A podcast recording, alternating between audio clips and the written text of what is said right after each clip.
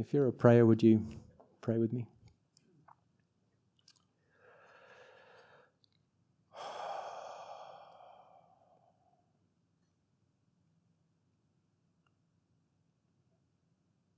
Just in the stillness, um, take a moment to to breathe and give thanks for breath.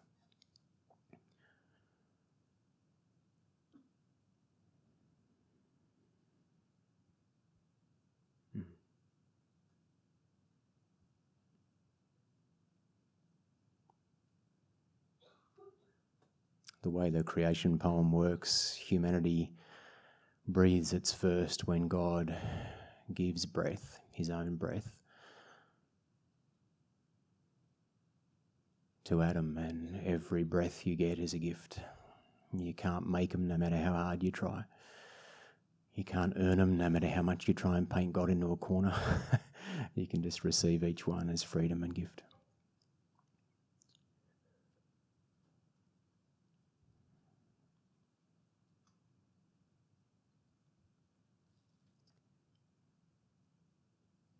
Just before I say anything, just between you and your Father, between you and our Father, say to Him anything you might wish to say.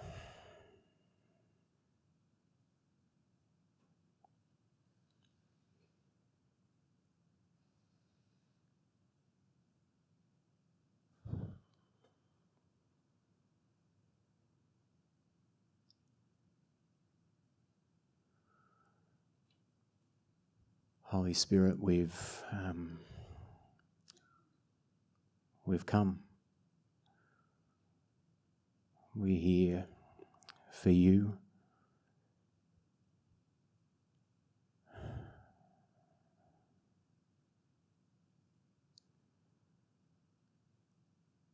So take hold of us and immerse us. All of us our hopes, our plans, our fears, our relationships, our work, our recreation. Plunge all of us in these next few moments into Christ.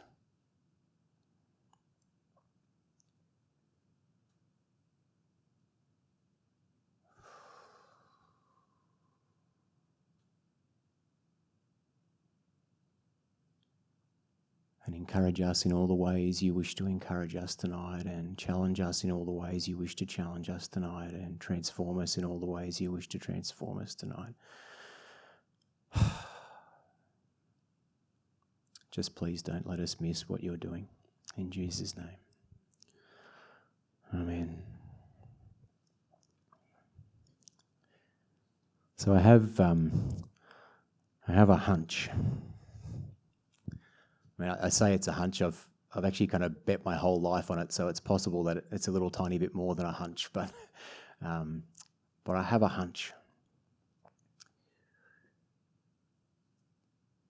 that behind the world, but um, but only just behind the world, um, just, just, just, just behind what our sight and our smell and our taste and our touch and our hearing are constantly informing us about. Just, just behind, maybe, maybe even saying behind is wrong, um, tangled up in the very world in which we eat our meals and do our deals tangled up in the world where we take our holidays and save for our retirements, where we tell our jokes and bank our money, where we so carefully curate our online personas and um, make such careful decisions about who we're going to spend our time upon. Um, just behind, or maybe it is tangled up within that world where everything everything is about competing and consuming and comparing, um, just behind or maybe tangled up within that world, but close enough to be glimpsed and grasped there's another world where the only thing that people see and pursue and value is the giving and receiving of love. Just, just for a moment, think back on this week, examine the way you spent your time and the words that made up your conversations and the things that went in and out of your bank account and what they went in and out from and for, and wonder which, which world was it that shaped you this week? The one that's constantly consuming and competing and comparing, or the one in which the only thing people see, the only thing they pursue, the only thing that they value is the giving and receiving of love. They're, they're, they're wildly different worlds. Uh, eh, if I'm right, if my hunch is right, and there is this other world just behind or tangled up within all that we so instinctively focus upon, in this other world, the world behind the world the only way people measure wealth or poverty, joy or sadness is in the presence or absence of love. The only way in this world that people measure risk and chance, benefit and loss, is in the increasing or decreasing of love.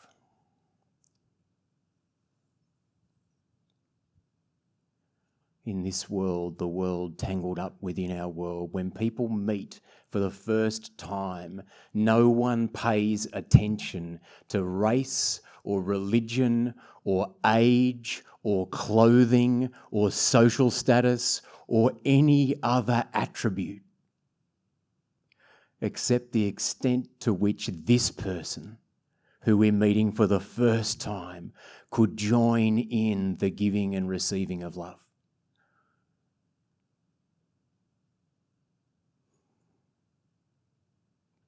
In this world, no one bothers to even for a moment mentally place people into categories like rich or not, beautiful or not, comfortable to be around or not, useful to me and my goals or not.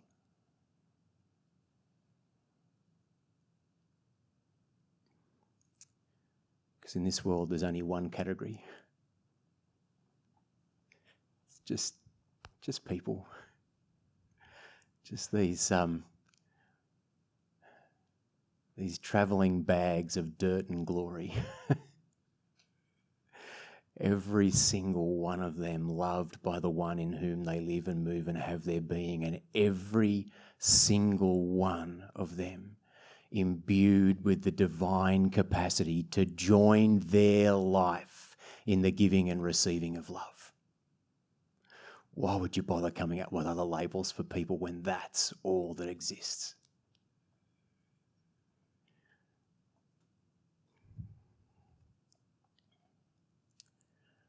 My hunch, the thing I've bet my life upon, is that this world I've just been describing is what Jesus talks about as the kingdom of heaven.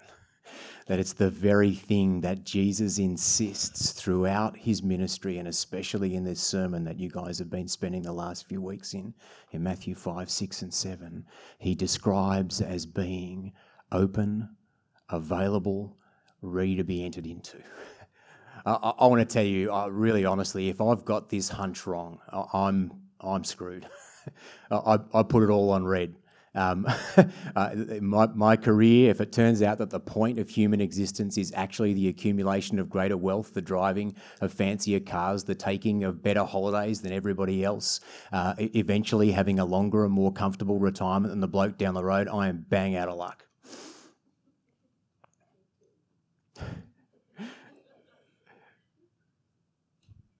But if it turns out that my hunch is right and true wealth is made up only of the giving and receiving of love, then I have one heck of a retirement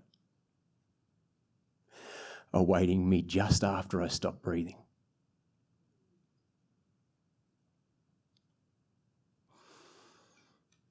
If the point of human existence is really about dominating others and being seen to be the best and getting your way all the time, then um, I am horribly wrecking my marriage. But if somehow it's to see another and love another and give yourself away for another, then um, a couple of times a week I get it right.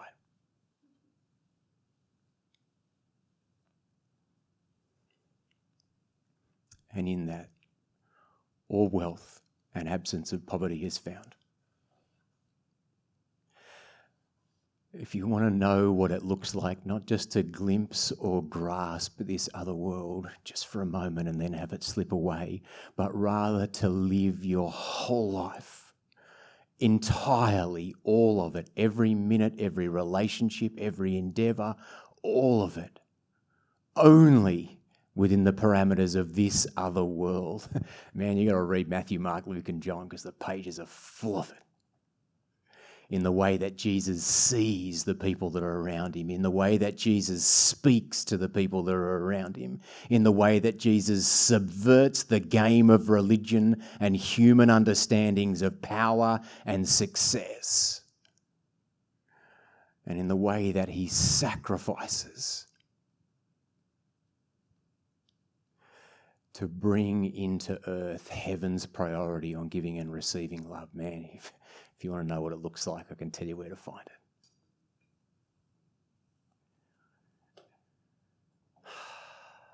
If you want to know whether you can do more than glimpse and grasp, whether you can live your whole life, all of it, every moment, every relationship, every endeavor, every hope, all the whole thing within this new world, you, you can. You just flipping can. if only you choose. That, that's the message of Jesus, not just the kingdom of heaven has come near in me and I'm having a ball. The, the message of Jesus is the kingdom of heaven has come near through me and you can have a ball. It's an entirely different ball than in Jesus' time the Romans are having, yeah?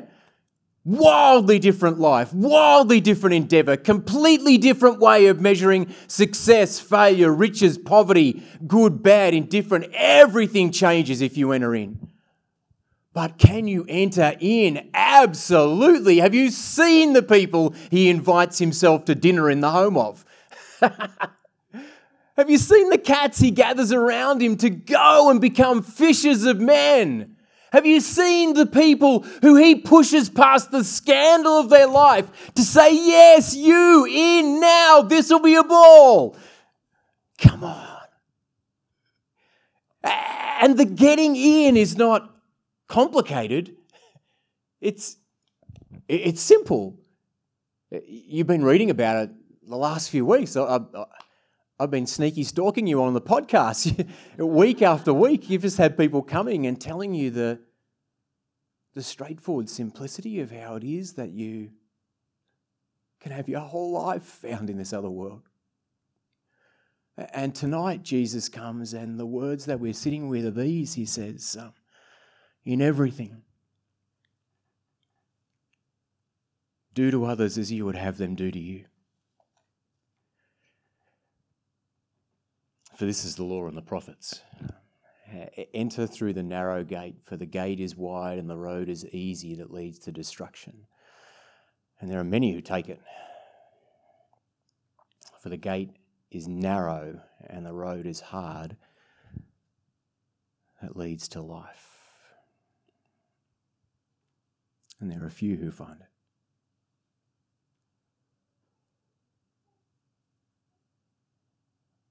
In everything. Do to others as you would have them do to you. It, it, it could, it, it couldn't be more simple. I mean, if you put a few exceptions, qualifications, caveats, uh, hidden things in there, it might have got a bit more complicated. I mean, if he'd said not in everything, but um, you know, in religious things, do to others what you'd have them do. Well, then you get to say, well, what's a religious thing? What's a non-religious thing? I'm not sure when I should be doing this. No, no, no. It's just in in everything. If he'd said with, with deserving people, with good people, with people who've uh, earned it, um, well, it would have been complicated to figure out who those people were, but um, just in everything. If he'd said, um, when the anointing comes, when it's missional, um, do to others what you'd have them do to you, well, then you know, we'd have some complicated conversations to have about, well, when's the anointing coming exactly? And what even is that? And missional? Isn't that a made up word? I'm pretty sure it is, but it's selling a lot of books. Can we just hop on that one?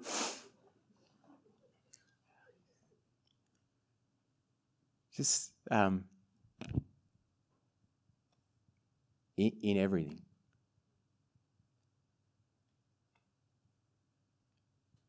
In everything, do to others as you'd have them do to you. It, even a child could understand that, yeah? uh, in fact, um, this scripture is the very first one that I can remember my children proactively quoting in a family conversation. Um, they were preschool aged, and um, we were, uh, I think, living on a property about 5k from here um, in a place called Box Hill. And I walked outside, and um, is this okay? cool. Uh, I mean, obviously, you know, our kids are just perfectly behaved all the time, but um, there was this one day, and I was walking outside, and, and, they were arguing, and I think they were arguing over a toy, and I saw um, one of my children, who, because they're both in the room now, I won't name, um, grab from the other child uh, a, a, toy, and when I said to the unnamed child, um, "Why, why did you do that?" Um, she said to me, "Well." I was going to name names. Uh, she said to me, Well, Ali took it from me, and the Bible says that we should do to others what you want them to do to you. So Ali must have wanted me to take the toy from her. It was, it was flawless logic. Wild misunderstanding about Scripture, but flawless logic. You'd almost think her dad was a lawyer. but do you understand there's this we are hardwired to say, not do to others what we would have them do to us. We, we are just hardwired with these instinctive goat tracks, these things we just find ourselves doing without meaning to or even realizing we're doing them, to think instead, do to others what they have done to us.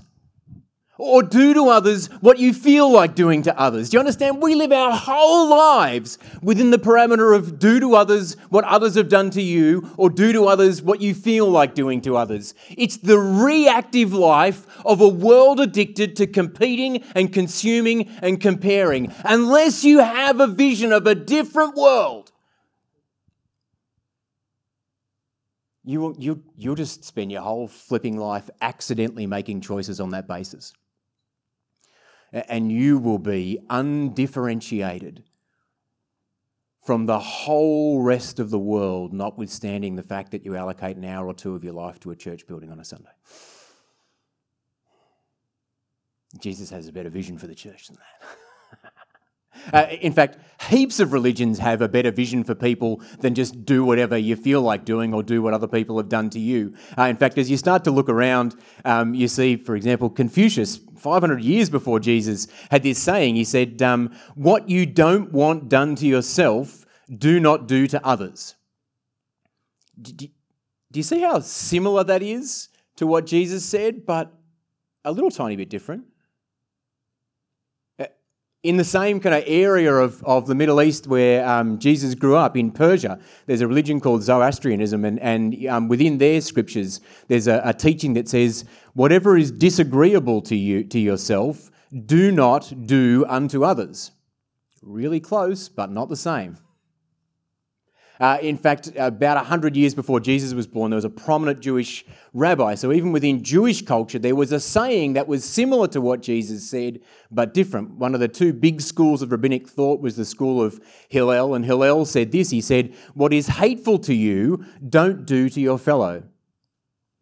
This is the whole Torah, Hillel says. The rest is explanation. Go and learn. Now, that is really similar to what Jesus said.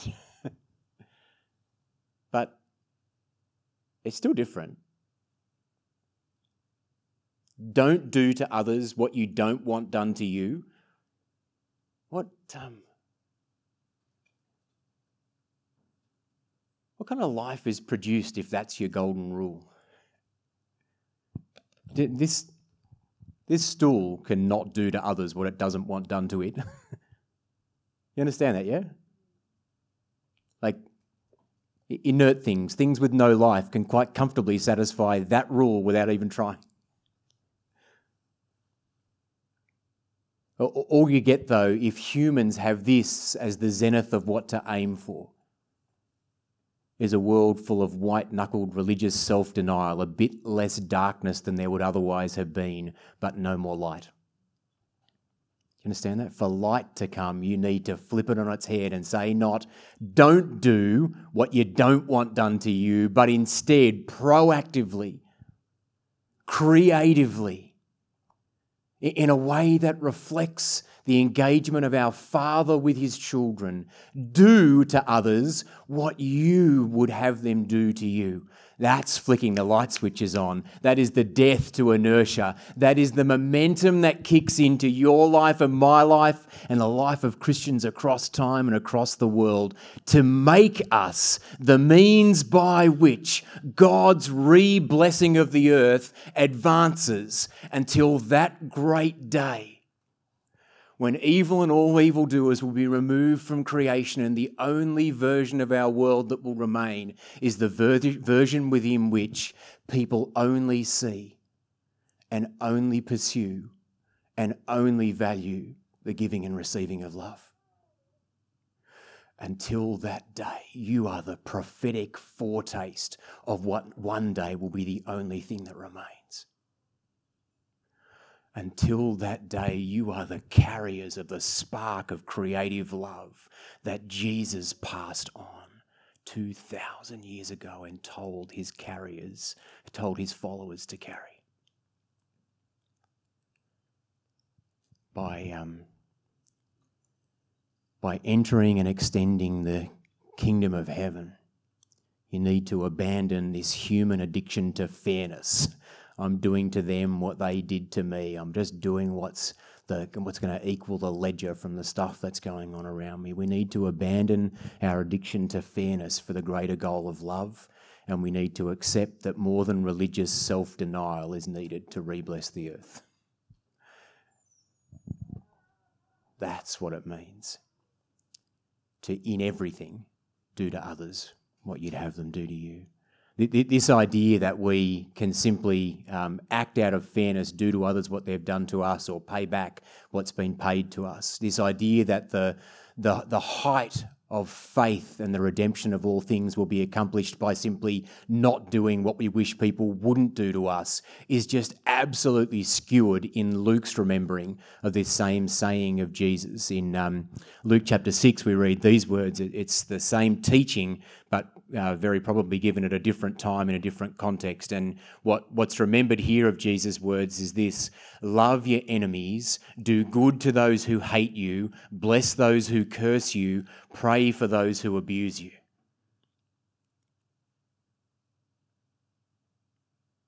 If I'm, if I'm really honest at about that point, I want to say, are you flipping serious? I've just, I just really want to be honest with you guys. That's really, really hard.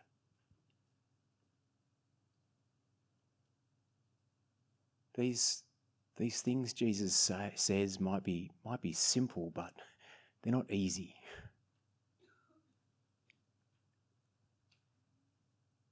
Love your enemies, do good to those who hate you, bless those who curse you, pray for those who abuse you, do to others. Luke remembers Jesus saying as well as you would have them do to you. If you love those who love you, what credit is that to you? For even sinners love those who love them. If you do good to those who do good to you, what credit is that to you? For even sinners do the same. If you lend to those from whom you hope to receive, what credit is that to you? even sinners lend to sinners to receive as much again. But love your enemies, do good, and lend expecting, expecting nothing in return. Your reward will be great, and you will be children of the Most High, for He is kind to the, to the ungrateful and the wicked. Be merciful, just as your Father is merciful.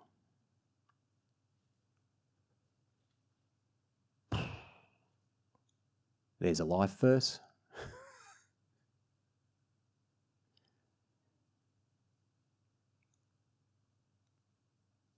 Where do you find that hard? Who are the people that just do you in when you try and live this way? What are the social settings where it just seems like no one's up for this and you feel like you need to stop doing it yourself, lest you be ejected from the group? What's your breaking point? What kind of career slowdown would you be willing to put up with for the sake of this before you said, That's it, I'm done?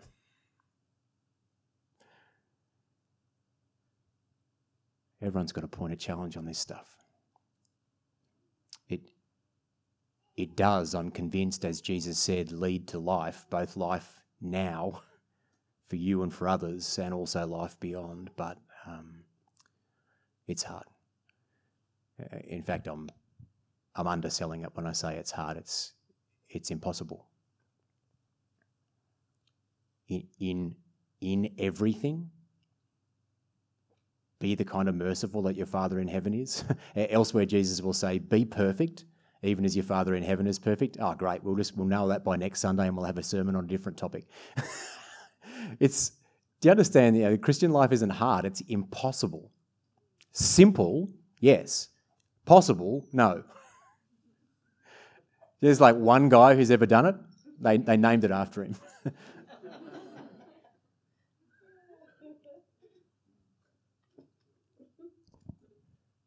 they also killed him. Because the world behind the world, the world tangled up in the world, challenges a lot of stuff when it comes into view. the game plan then is not for you to go out and have a slightly differently calibrated white knuckled religious fervour. the game plan is surrender to the simplicity of it all and receive the Holy Spirit. Because if there's only one guy who can do it, you probably need him living in you. Otherwise, it's a tough gig. And he said he came not to lay, weigh, not to weigh you up with burdens, but to to give you light. Um, Jesus then brings us, um, whoa, it's unexpected. Jesus brings us to a point of simplicity um, and impossibility. Jesus brings us to this, this extraordinary coalescing of what is simple and what is completely unable to be done. And in that moment, in that place, in that revelation, we are brought to an awareness of our need, not just for forgiveness, but for divine resources, the gift of God's own spirit to grow God's own life in us. That's New Testament faith. You know, over and over again, I just see people selling a Christianity that is um, is not simple but complicated, or, or a Christianity that's um, simple but requires nothing impossible. Do you understand that living in everything, do to others what you'd have them do for you, is just as impossible as praying for miracles and ministering in the prophetic? They're both equally impossible. It's just one of them involves rolling your sleeves up and getting really down in the dirt. But Jesus brings us to a point then when he, where he says, abandon all thoughts about complexity. Just, just go out that door or alternately that one. Either's fine. And when you get out there, just in everything, do for others what you'd have them do for you. Because that's the whole law and the whole prophets all just summed up in one sentence. That, that's, that's as complicated as it gets. And in the moments where you find that it's impossible, just surrender again to the free gift of forgiveness and ask again for the empowerment of the Holy Spirit. Ask Him to know the things you couldn't know about the person that you're about to express love to, so that you can find yourself doing it right. There'll be moments where it's tiring. The Apostle Paul took the time to write to one of the early churches and say, um, So let us not grow weary in doing what's right, for we will reap a harvest time if we don't give up. So then, um, whenever we have an opportunity, whenever we have an opportunity, let us work for the good of all, especially those of the family of faith.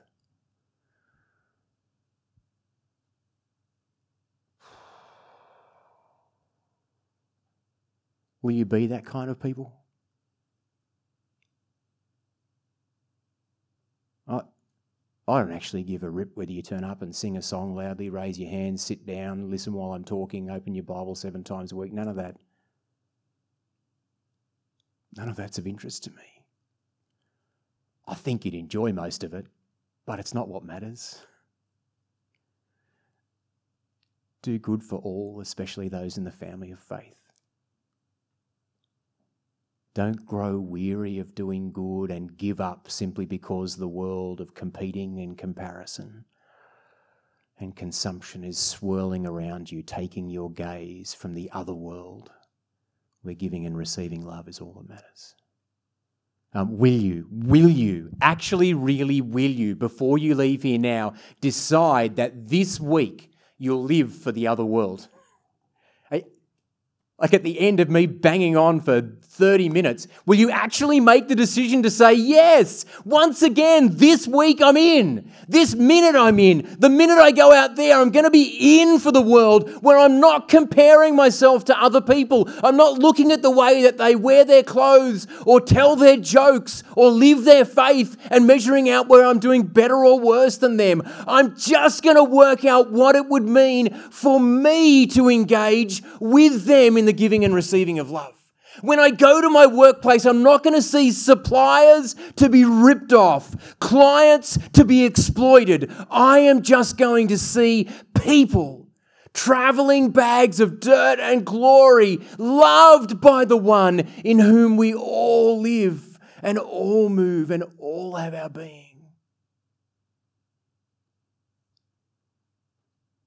Will you live for the other world?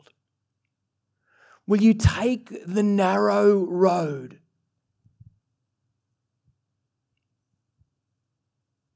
The wide one leads to destruction. It honestly does. Put the flipping news on. There's one road that leads to ever expanding life, life that will subsist even after death.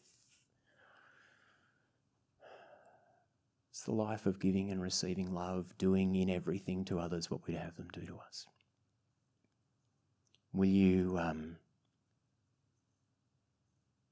will you not live a narrow life, which would be do good to the right people and only the right people and forget about everybody else? will you live a broad and generous life, but do that by going through the narrow gate and walking on the hard road? Um,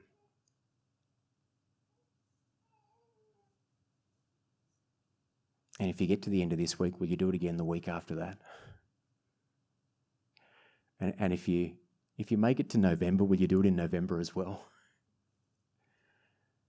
And when 2019 comes around, are you gonna are you gonna do it for another 365 days then? And if you get the chance to be aware of anything when you breathe your last breath, will you say, I fought the good fight, I ran the race? In everything I did to others, what I'd have them do for me. And I'm going to pray.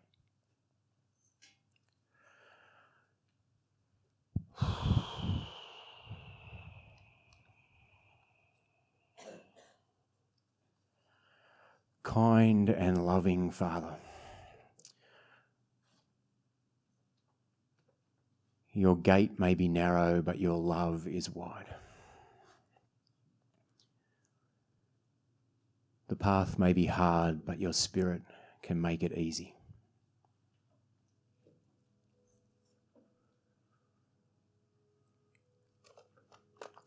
Help us to be people who live not a good moment, but a good life.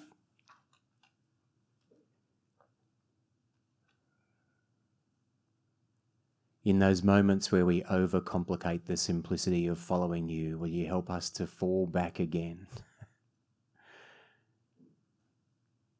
into trusting you, cooperating with your spirit, and being your loving presence in the earth? And in those moments where it all seems impossible, will you help us to have such selfless, honest, humble, real community here at Feast and elsewhere as well, that we can cheer each other on, support one another in prayer and in action, all of us knowing that we're filled with divine resources to live heaven's life here on earth now. Amen.